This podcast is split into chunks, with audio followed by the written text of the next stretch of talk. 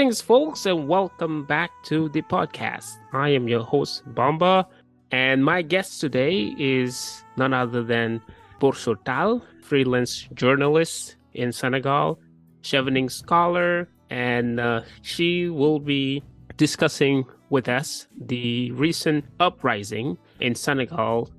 Borso, it is a pleasure to have you on the podcast.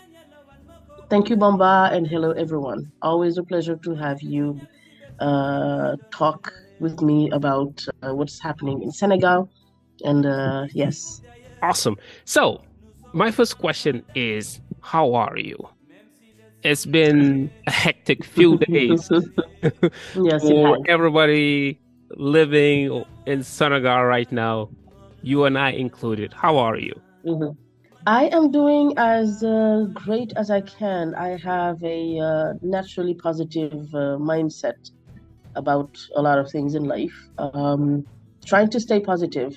It's mm-hmm. not positive out there, uh, but I'm trying to stay personally positive in order to step a little bit outside of the box and uh, kind of watch what's going on, mm-hmm. analyze and uh, talk to people. You know, I do, I'm just coming back from a round trip again, a shorter one this time.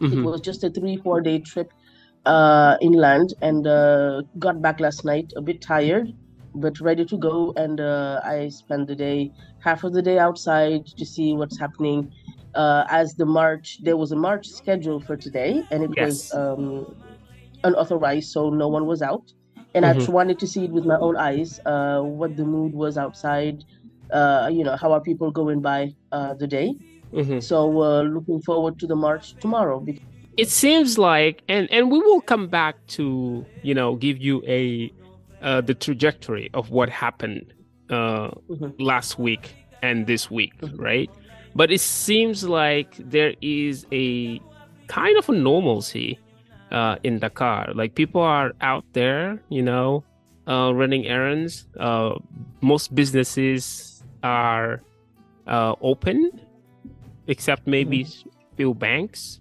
Right. But other than that, the chaos we noticed uh, last week is no longer there, right? Well, you know, Tabaski is coming up very fast. Um, it's on the way. I think it's end of this month. Mm-hmm. So people are still uh, focused on that, even if political uh, matters uh, are on top of every talk right now, um, as it's been the case for the past I don't know. I cannot even say a few weeks anymore. It's been always like you cannot go in a group and talk and end the talk without mentioning anything political. There's no mm-hmm. way that can happen in every conversation, at every corner of the city, of the country. You know, it's always before or even uh, at the end of the conversation, no matter what the topic was. Uh, Sonko Macky Sall, you know, will always come back up. Yeah. But uh, Tabaski is coming up now, and I think people are kind of thinking about that as well. You have to buy the sheep, you have to, you know, uh, prepare clothing for the family, you have to uh, organize the house. Mm-hmm. Uh, families have are still mourning, not even have. Yesterday and the day before, uh, we saw families uh, bury their children um, mm-hmm. dead from the riots, and so families are mourning.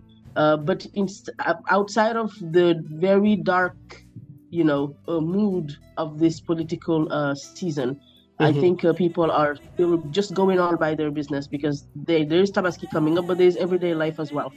Yeah, people live, and they have to live. So yeah, it's just the day to day. Yeah, but the talk is still political. Yeah, and I know we I talked with you on my podcast, The Africanist, a uh, few days ago, and yeah.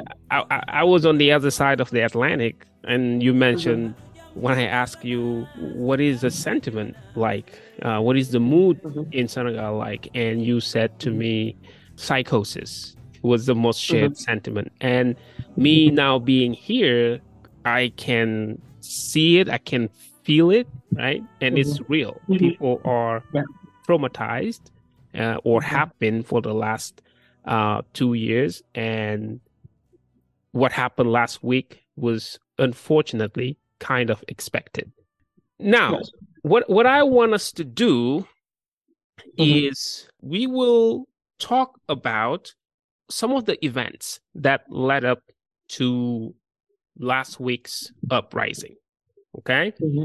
So mm-hmm. for for the listeners who uh, are not aware of it, last week uh, Senegal saw another uh, popular uprising similar to the one of 2021, mm-hmm. and it was a result of the trial that opposed political opposition mm-hmm. leader Ousmane Sonko uh, to Adji Sarr Massouz, who accused Ousmane Sonko of rape and death threats. Now, the case was tried last week, and Ousmane Sonko was found guilty of uh, corrupting the youth. We will talk mm-hmm. more about that. But the rape charges and death threat charges were dropped. Consequently, he was handed a two year prison sentence, but also uh, another person was also tried and sentenced. And that person is Ndeye Khady who is or was the owner of the massage parlor where uh, Adji the accuser, uh, used to work at. And she was handed a two year prison sentence and she just appealed actually um, um, the sentencing, right? Now, yes. Prior to all of that, there were some interesting elements that led up to the sentencing and then subsequently the uprising.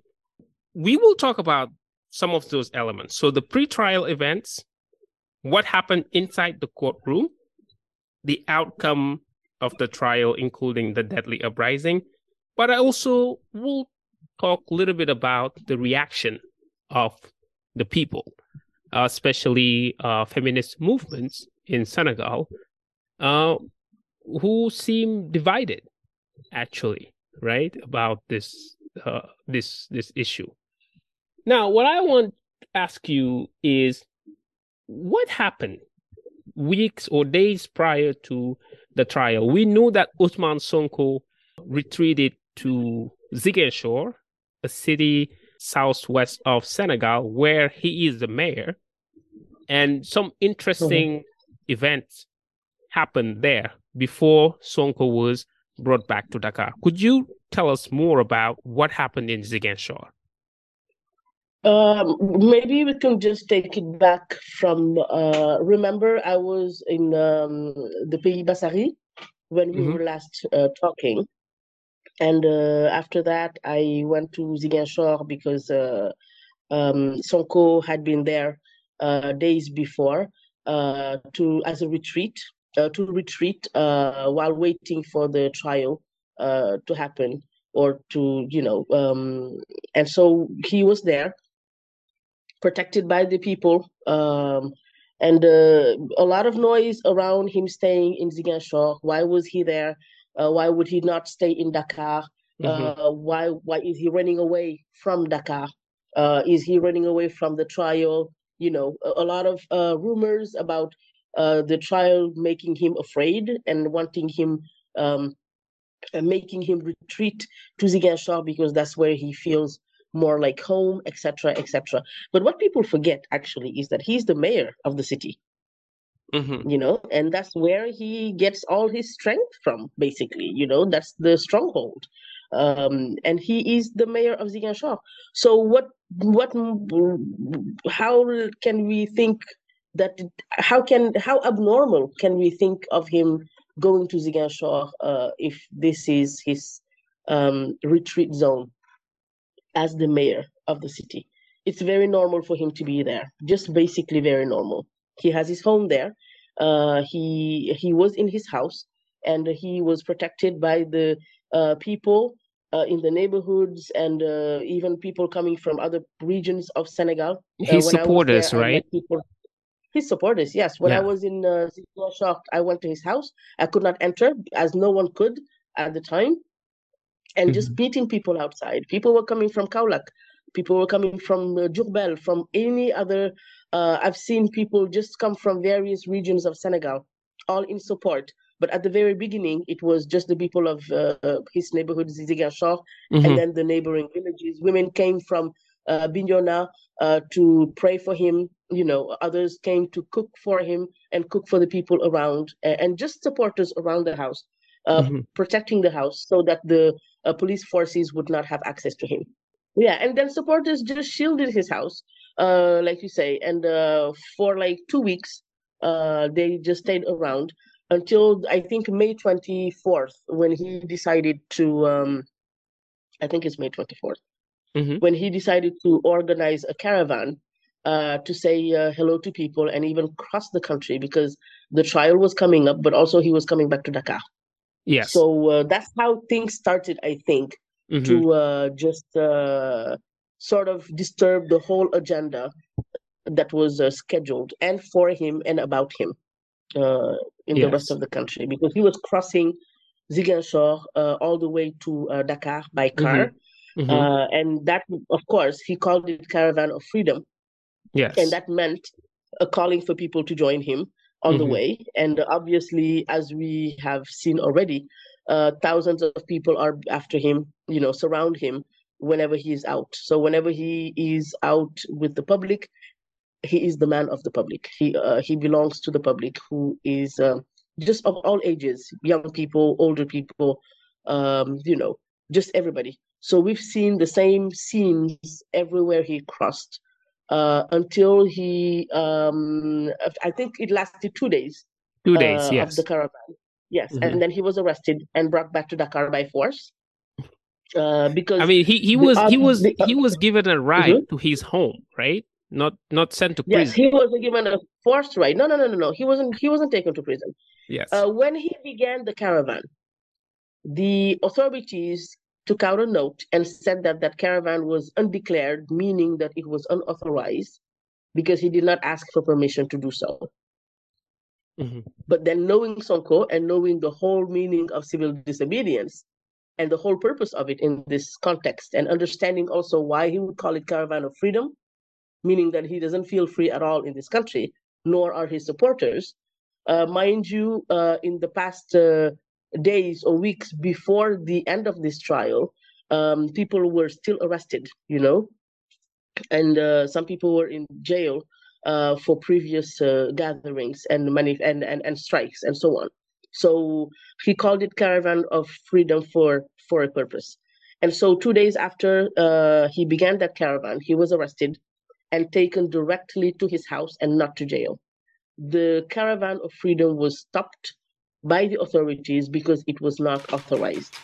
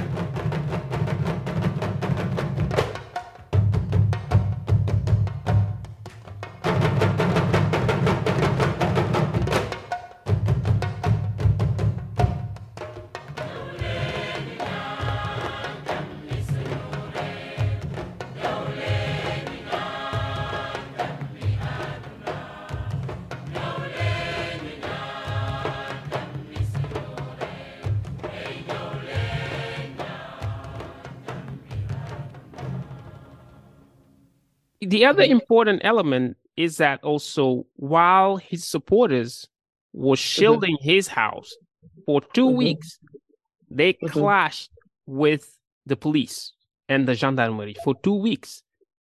Oh yes, they the did. Police tried and... to uh. enter Sonko's house and arrest him. There was a, a warrant for his arrest, and but you know they the... clashed with the supporters and they were not uh-huh. able to do so. So they sent contingents of police and gendarmerie to Ziguinchor to arrest him, and they did not succeed. I was on site when uh, this was happening. The police could not even get close to his neighborhood. That is important to say. That means how shielded the entire neighborhood was. It's not was it was just not uh, Sonko's house. I had to pass many roadblocks. And roadblocks made by not the police forces but by or the military but by the people themselves just to be able to get to his house. Mm-hmm. so the whole neighborhood was just blocked. Uh, they cut down trees in order to you know just to have that roadblock. Um, and it was all protected. Mm-hmm.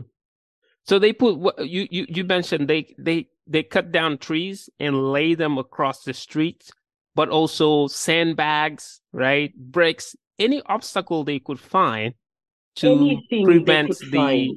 uh, police cars or the dragons, anything as they we call them, and from they entering. would and they would also exactly and also uh to in order to have gas to light their fires you know areas where they lit fires uh or where they would burn tires etc they were stopping the motorcycles and sort of ordered them to give their gas like they will empty Wow. the gas tanks of motorcycles just so that they could get the gas and go use it. So there was a moment gas uh, motorcycles were not passing by either. hmm So you they see what they, I mean? If they you pass use by and you have no purpose, you have no reason for being there.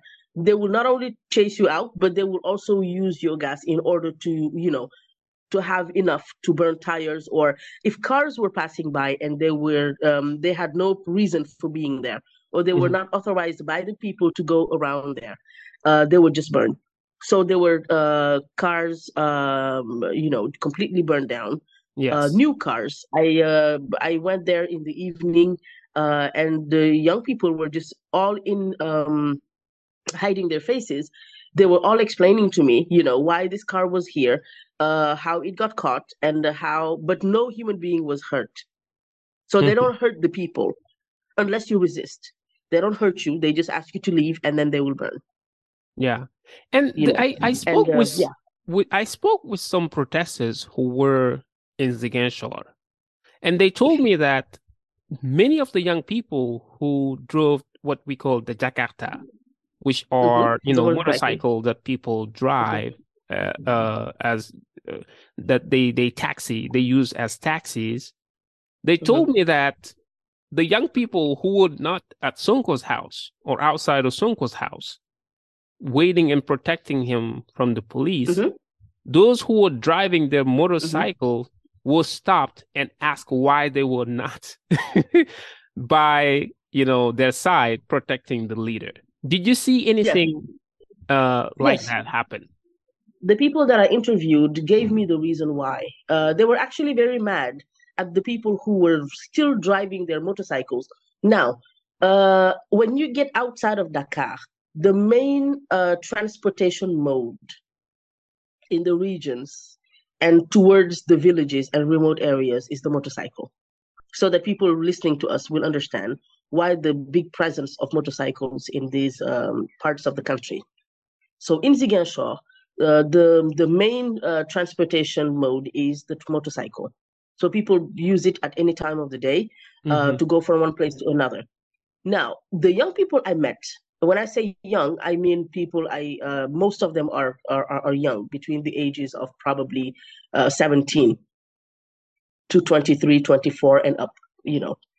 But the ones at the first uh, part of the uh, roadblocks that I met, they told me actually as I was speaking to one of them, uh, one was coming back with a bottle of of gas of or, uh, of petrol from a motorcycle he had just stopped, and the reason being is that they're angry at the people who are still working, while they are sacrificing their lives to stay and protect Sonko. Mm, You see what I mean? So they're mad. They're like, how can you uh, decide to go and keep working while we're here? So at the same time, it's important to highlight that the very people who were protecting Sonko also had their day jobs. So they were taking turns. Somebody who told me that they came from, you know, afternoon and they're going to spend the night. Others would come from night to the morning, and others would come from the morning to the afternoon. So they had, they, if I understand correctly, they had shifts, like three shifts. yes, night had, shift, just like a afternoon, restaurant. and evening and and and, and evening shift. They will just exactly they will have shifts, but the the interesting part of those shifts is that their jobs do not know their whereabouts after they leave the the job. Mm, So no one knows. mhm. Somebody will go and work from one period to another, and then come back at Sonko's house and protect, you know, uh, fight if necessary. And the next day go back to work and nothing happens. So no one knows who was on site. Between themselves, they know each other, Mhm. but outside of that, they don't. And when I was talking to them Mhm. to also protect their identity, Mhm. I had to ask them to hide their faces so that I would not like the. I- I'm sure you've seen on social media the videos I shared, uh, Mhm. talking to some of them, the little bits that I shared uh, because of space. Uh, I was showing feet, you know, uh, an angle that I was filming while talking to them. I even had coffee, cafe Touba, with them, uh, and we shared it, and they talked. Uh, I witnessed one group who had not eaten yet, uh, being uh, being served, uh, and they ate, and they talked to me, and they shared their experiences, where they were coming from, uh, how they felt about the whole situation, and how much it's it will take them, or how much worth it is to them to stay there and protect their leader, and why they're doing it. Yeah. You know, And and and you So- know, you you mentioned something interesting. The fact that many of these protesters now cover their faces, which is to me something quite interesting because I'm not saying it didn't happen in the past, but at the rate that we see people hiding their identity today, it's unprecedented, basically. And well, to because me, they know that that, they're going to be, uh huh. Yes, that indicates how terrified and how also autocratic our governments has become that they can go and round up people who post on social media, people who show their faces on social media criticizing the government. And the only way, or one of the only ways these people can avoid prison or jail is to cover their faces. And in that case, I think it's strategic on their end uh, Mhm. because they know that if they're caught, then they will not pursue their mission. hmm So might as well play on the side where they will uh, protect as much as possible uh, by all means necessary, including hiding their faces. But the way they talked is uh, so uh, strong and so confirmed in them that they're willing to die for this man and for the project. So I don't think they are afraid of showing their faces. I Mhm. think they just want to stay alive and stay um, active on the ground as long as possible. Because the moment that they are caught, the moment that they're identified, that's the moment they will be caught. And as a matter of fact, very recently, we saw uh, one uh, video that was taken, one interview that was made by a an international. That was uh, Al Jazeera. Yes, Al Jazeera hmm uh, and they uh, they interviewed a man and Mhm. right when he was answering the questions and expressing himself they caught him right there and there Yep. He know, didn't do so nothing. He didn't do anything. no he did not do anything he was, was just, just- exercising his right to speak And he was talking to the Al Jazeera correspondent in Dakar. exactly and and, uh, the, Nick Haque who who was the correspondent was just standing there Mhm. unable to do anything simply because there's nothing to do they are the police forces they pulled his arm and they arrested him And he So, spent days the in Son- prison. Support, yeah, and Sonko supporters understand that, so they know that they have to uh, work on their best ways to uh, stay alive and on the ground as long as possible, including hiding their faces. Yeah. But when they speak to you, you clearly understand uh, that their motivation has reached the highest level ever, ever Now- seen in Senegal, with my own uh, understanding of it. Now, there was also a strong presence of women in Ziguinchor. You saw the women of the Bois Sacré showed up. This, they were singing songs, uh, also protecting their leader, but also bringing food to the people who were taking shifts to protect Sonko's house. what do you think of that women presence in the given that this whole thing because you know rape is a serious allegation and we've seen feminist movements in Senegal saying that this case is negatively affecting women's right. What do you see or how do you analyze that strong women presence in Ziguinchor and even outside of Ziguinchor and this narrative of a segment of uh, Senegalese feminist organizations? Okay. You know, before uh, national or even international law, uh, before women's rights and everything, there's tradition. And Ziguinchor, which is in Casamance, uh, is a very uh, traditionally based environment. And in that tradition, women have a very powerful stand. Uh, for instance, since the 1980s, when the war broke, uh, the the uh, you know civil war, not civil war, but when the war the rebellion, from, yeah. Um, the rebellion with the MFDC mm-hmm. uh, broke between the state and the MFDC at the time to this day, uh, but um, more so in the 1980s. Mm-hmm. Uh, it was women uh, are known to have the last word. So when there's when something happens, uh, mm-hmm. when there is uh, an outbreak of any sort, when women come out, you hear population say, "Oh, les femmes sont sorties."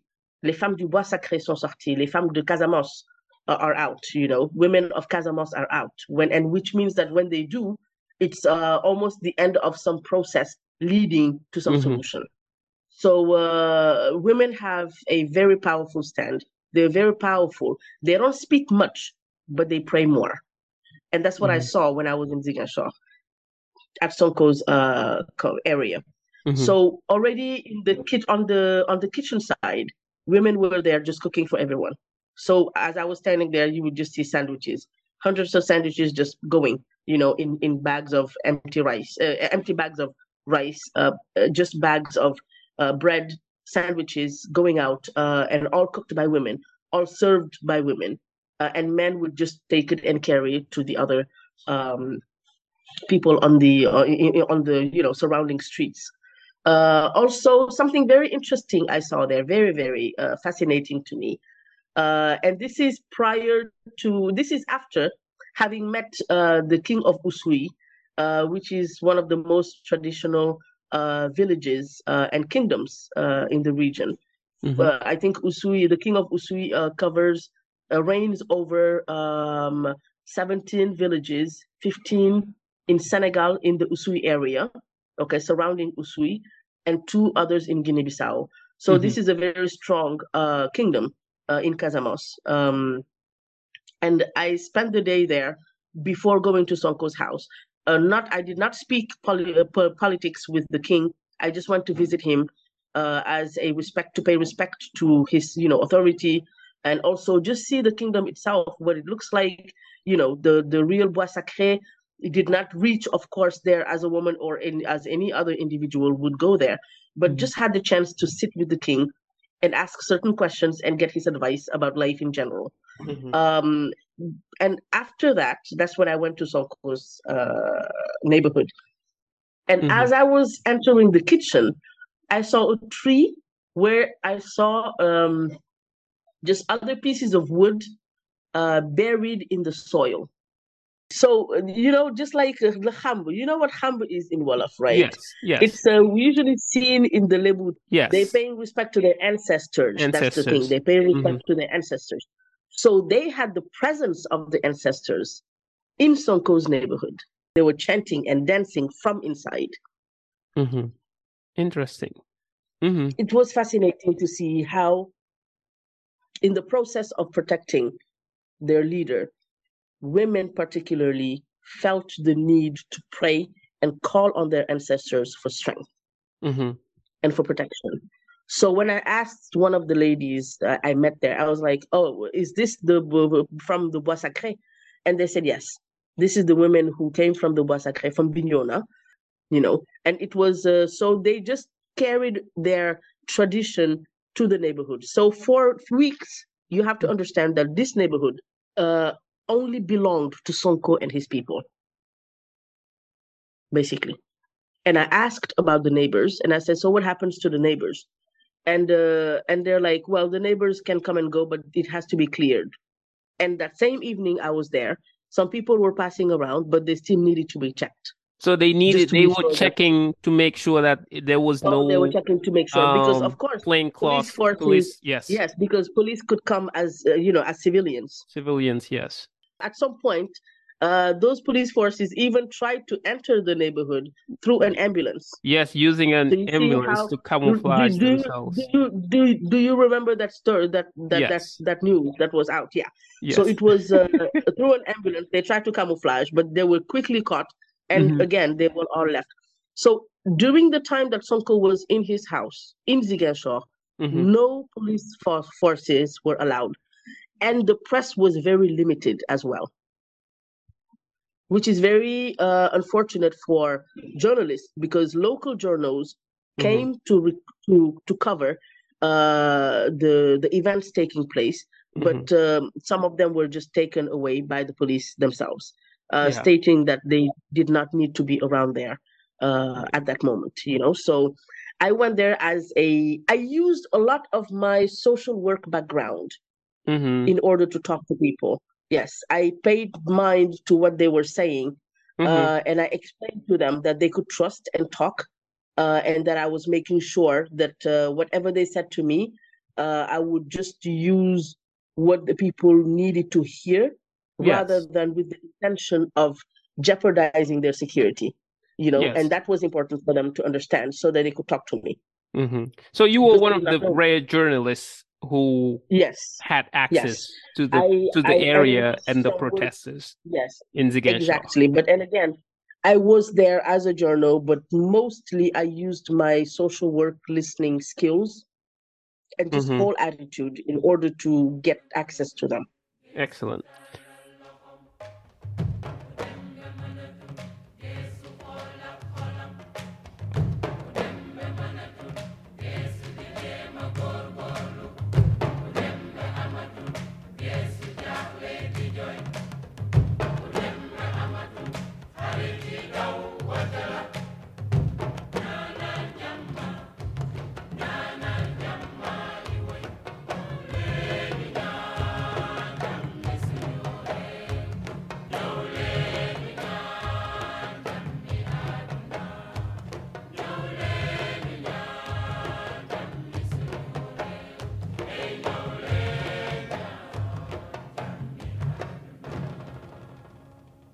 So after two weeks of trying to arrest Sonko in Ziguinchor and failed, um, which was to me like a, a, defeat for the government, you know, um, Sonko decided that he was going to take the fight to Dakar because this is where everything happens.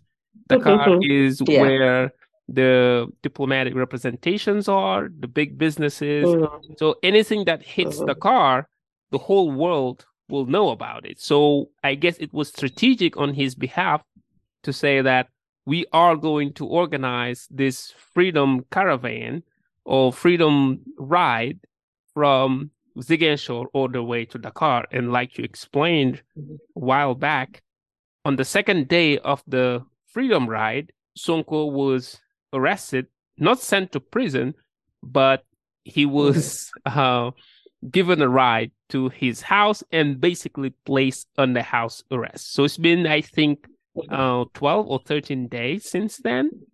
And uh-huh. he still cannot leave his house. Nobody can go in or outside of the house, it seems like. And no. there has been calls for um, the government to lift um, the barriers around Sonko's neighborhood. So his whole neighborhood mm-hmm. of Cité Gorgui um, mm-hmm. is barricaded basically, and it's very difficult to access there. His lawyers cannot go in or out; they can't see him, and also in the process, when he was arrested, they seized his cell phones.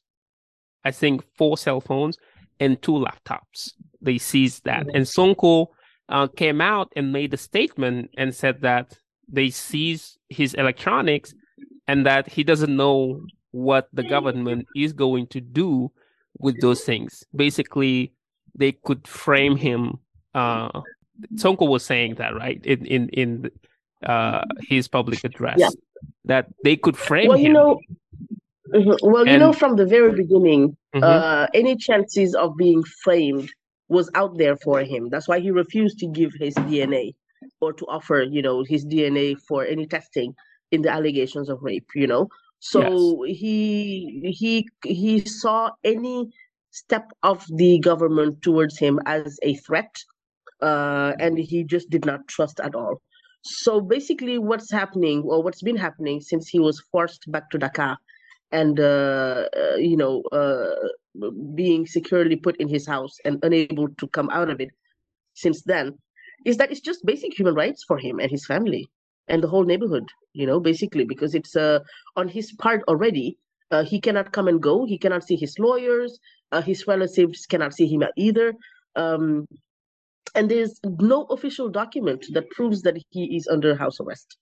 So at the very base of it, that's that's what's happening for the past few days. You know, Sonko is arrested. Uh, he is uh, given a two-year sentence uh, for the for a, a, youth corruption and not rape. And he's in his house, waiting for his house arrest, or uh, for waiting to be given a um, a, a, a warrant and even arrested, but that's not happening. Uh, and he cannot come, he cannot go, he cannot welcome anyone, including his lawyers or even his communications uh, team. No one can have access to him. Uh, I think only one person or two they've said in the news, in local news I've read, that uh, was able to go out to buy groceries and bring it back to the family. That's it. Outside of that, no one is able to go out, even uh, the cleaning people who are in his house. So even the you know the the, the family's um, cleaning service who stays with them cannot go and come. So this is clearly, uh, and that's what's supported by the lawyers, uh, his lawyers, and any other expert that we get to hear from. Uh, just basic human rights violations for him, his family, and the neighborhood because they cannot either uh, come and go or they have to be checked um, very vigorously before uh, coming inside the neighborhood or going out. Now, many human rights organizations locally and internationally have been denouncing that uh, quasi, you know, house arrest. The the other thing is his sentence, and he should be spending 2 mm-hmm. years in prison, but they're waiting. Nobody, everybody is wondering when he will be effectively arrested and sent to prison. Mm-hmm. And and, and uh-huh. this situation reminds me of a Wolof proverb that says Basically, stealing a drum is easy, but where to beat the drum is will be the problem because I mean, when you beat it, I guess the owner will hear it and recognize the sound and will come back and claim his or her drum. And just uh-huh. to say that applied to Sonko, it's easy to sentence Sonko, it seems like, but when, how, and where to arrest him and send him to prison is going to be a big problem because anything like that is likely to fuel another uprising. Although the Minister of Justice, Ismail Madior Fall, said in in a in a statement that since Sonko is now sentenced uh, to a two-year prison term, he can be arrested anytime. But so far, that has not materialized yet. Now, let us move on to the trial and what happened inside the mm-hmm. court. Okay. Sonko did not show up in court because he asked for guarantees from the government to protect his physical integrity. And why? Because in previous court hearings about the case, Sonko was brutalized by the police. He was even pepper sprayed at close range, and that caused him a lot of health issues. And he said that he doesn't want to go to court in under those same conditions when he is being told where to go or where not to go and clash with mm-hmm. the police. He didn't want that. Mm-hmm. So he asked for guarantees from the government. The government said, no, we're not providing any accommodation. So mm-hmm. he was tried in absentia. Yes. Uh, so he was tried in absentia. Mm-hmm. He was tried in absentia, and it happened in uh, uh, last May 23rd. So remember, 24th is when he he was still in Ziguinchor mm-hmm. when the trial was taking place. It yes. was going on in Dakar. Mm-hmm. So 23rd, uh, he the trial uh, was done in Dakar in absentia. He wasn't there, but his lawyers were. But because he was not around, the lawyers could not speak much. Yes. Remember. They yeah. can't they cannot they cannot speak. It's good to make yes. this precision because yes. yes. if you are tried in absentia according yes. to the penal code in Senegal, article 308 of the penal code mm-hmm. says that if you don't show up because mm-hmm. you know you run away or you decide not to in a criminal mm-hmm. matter, your lawyers will not be given the floor. So basically, like you said, he was tried and his lawyers were not even there to defend him. So 23rd is when the trial took place. Yes. Sonko was not present. He was still in Ziguinchor. And by the end of the day, they postponed the results to June 1st, so like a week later. It's after that postponing, the 24th, that he decided that he was going to go and uh, start the caravan of freedom. You understand? Yes. And that's when it began. And he was arrested two days later and forced back to Dakar. So that's how the path, that's how it happened uh, from the trial to the um, arrest and back to Dakar uh, mm-hmm. trip for Sonko. Mm-hmm. Yes. Now, the trial took 18 hours. 18 hours. So Sonko wasn't there. The lawyers yes. were not there, his lawyers. But Ndeye Khady who was mm-hmm was yes. there, but mm-hmm. she also was not defended by her lawyers. So mm-hmm. she ended up defending herself for 18 mm-hmm. hours, right? While being in an advanced stage of pregnancy. Mm-hmm. That, that was very mm-hmm. yes, that was that was a very profound uh, statement you just made because here is a pregnant woman for 18 hours, sitting down, standing up, no matter what happened, she was there defending herself the most. And uh, I think out of every memory, Senegal will remember mm-hmm. That moment. Yes.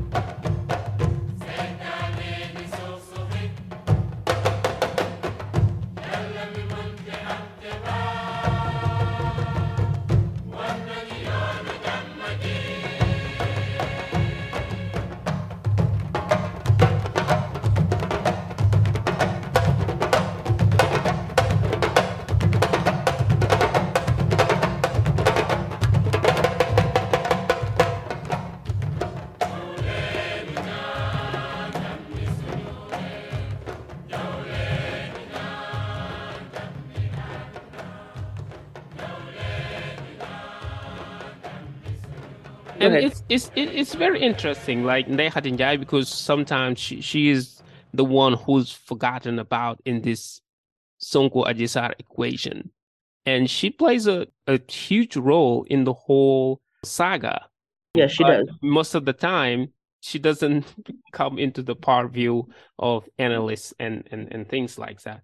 But another important thing that happened is that while the trial was happening, because cameras are not allowed in there, there mm-hmm. was a supporter of Ousmane Sonko named Fala Fala Fleur. So that's her. Mm-hmm. um, she's very famous on social media mm-hmm. and one of the most, I guess, recognized faces uh, when it comes to defending Ousmane Sonko. So she's a mm-hmm. young uh, activist and supporter of Sonko mm-hmm. who was tweeting and posting like minute by minute what was happening inside that courtroom. So most of the mm-hmm. things we know about the mm-hmm. trial mm-hmm. came from mm-hmm. uh, Fala Fleur. Mm-hmm. Now, unfortunately, uh, she was arrested last week and yes. sentenced uh, to prison this week. So as we speak, mm-hmm. she is in in prison. In prison now. Which is yes. quite unfortunate. And I hope that feminist organizations and other human rights organizations will, you know, defend her uh, because I think she played a very important role in this trial.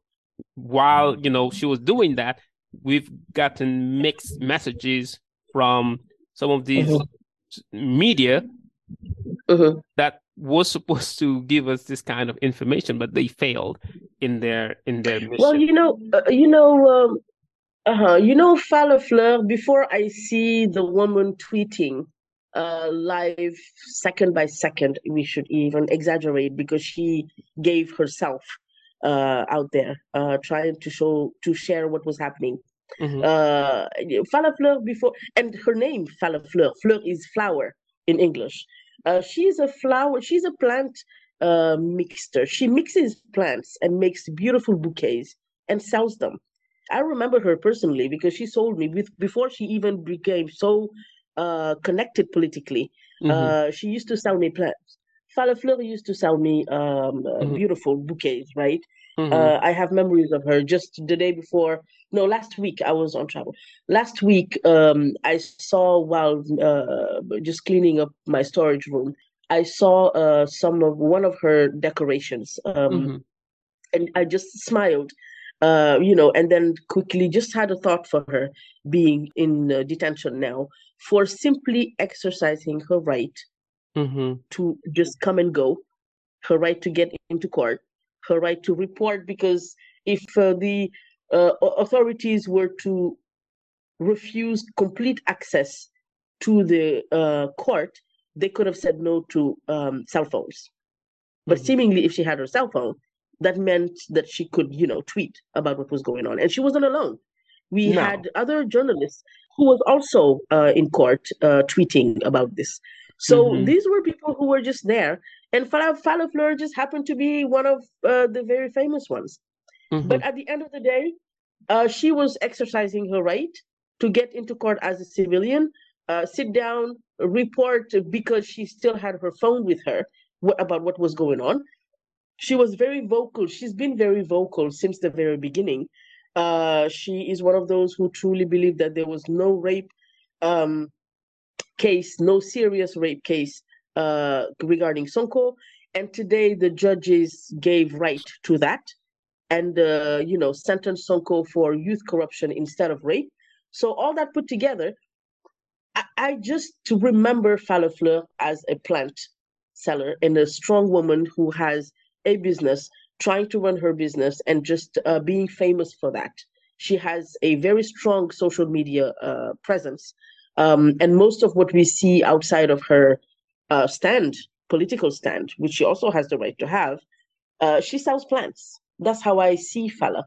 And unfortunately, she is in detention now for being, uh, for having a stand.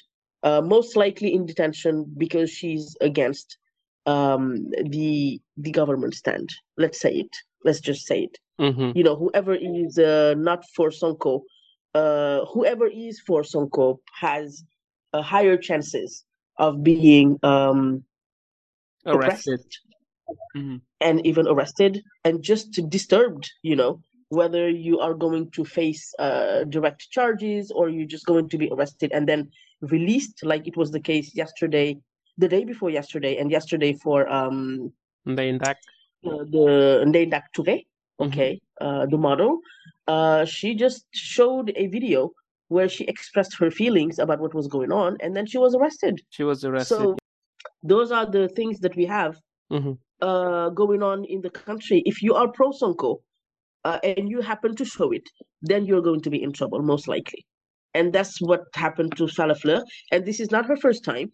In 2021 as well, she was facing uh, difficulties uh, for having the stand in favor of Sonko. She almost lost uh, an but, eye in in the in, yes she, like a couple yes, years ago yes, due to yes exactly she has she had we still have images of of mm-hmm. her uh, blue eye um and uh, yeah those are the memories we have but at the end of the day fala is a mm-hmm. strong businesswoman and today again we find out that uh, she is uh, in detention for having a stand that's yeah. against the um, regime yeah and, and and there are other women also who just like Fala Fleur who suffered the same predicament. I can think of Bintou Sambou, yeah, who, was, Sambou, who had a you know a, a, toddler. Yes, exactly, and uh, mm-hmm. a lot of uh, camp- a campaign was done in her favor mm-hmm. uh, because of her child. Yes, and that did not move the authorities one bit. You know. Yeah. So yeah. here we have uh, a, a justice system that seemingly is not aware of the difficulties people they have in detention go through their families you know themselves mm. uh, like you say that uh, that Bintou Sambou had, had a toddler, has a toddler um, the, there was a this this other journalist uh, who is said to be pregnant as well I think she's pregnant Thioro Mandela Serigne Saliou Guèye, who is also yes. Uh, still in prison yes very recently. Yes, uh-huh. but out of all the um, uh, press houses, yes, Bintou Sambou. Uh, she's no, no, no, freed. Sambou was not a journalist. No, no, she's not. She was. Yeah, she's, she's, a teacher. No, she's... Sambou was not. Yeah, she's a teacher. Yeah, I know her personally. She, we went oh, to UGB okay. together, so I know her. Oh, Even Fala Fleur was at UGB.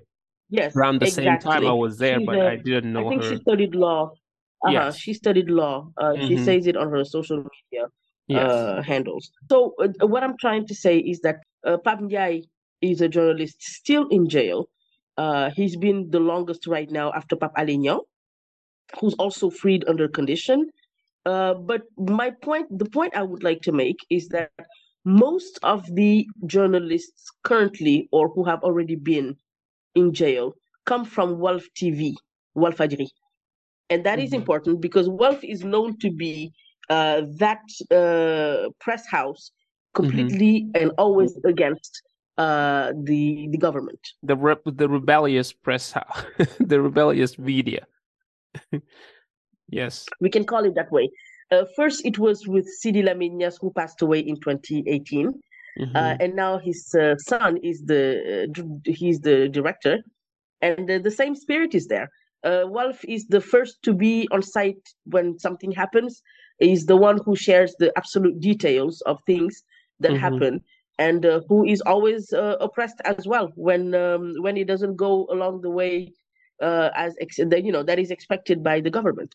Yes. And now what we're seeing is that for several times, Walf TV have been uh, has been uh, disconnected by CNRA, who is the agency in charge of monitoring uh, audio, or, you know audiovisual, the whole um, um, the media. TV, radio, the media yeah. altogether.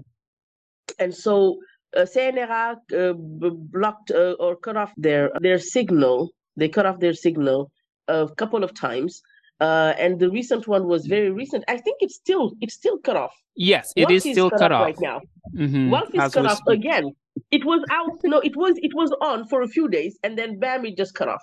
And so, and right now they're calling for support to Walf and interestingly enough, whenever Walf is cut off, their online presence is like increased tremendously. Mm-hmm. You know, they have thousands of people following them in just one day.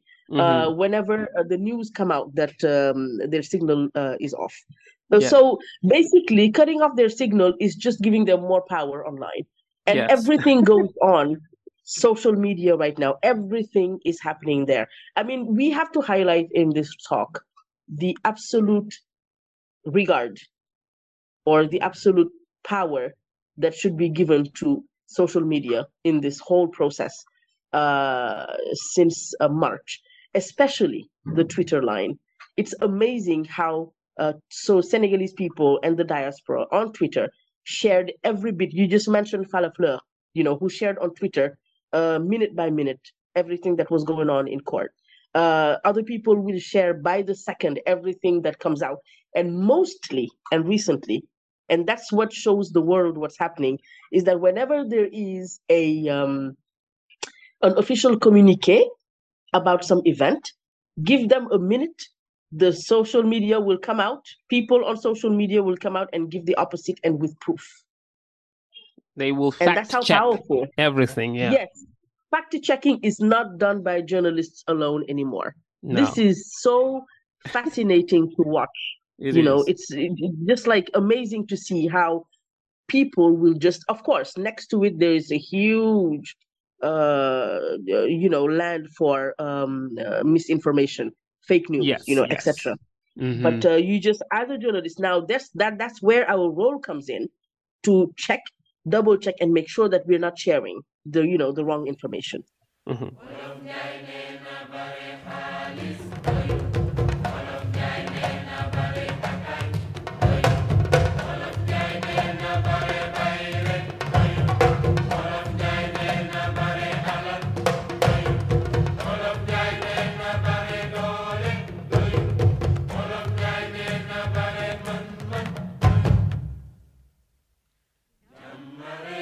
All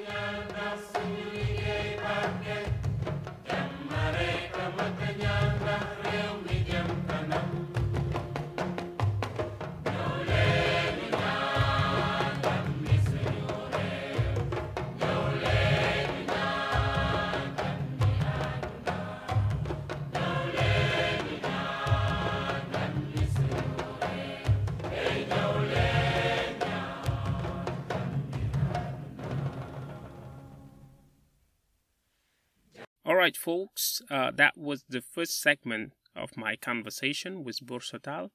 So tune in for part two of the interview, which will be uploaded uh, in a couple of days. In the meantime, stay safe and healthy, and I will get back uh, with you soon with chapter two of the conversation with Borso Tall.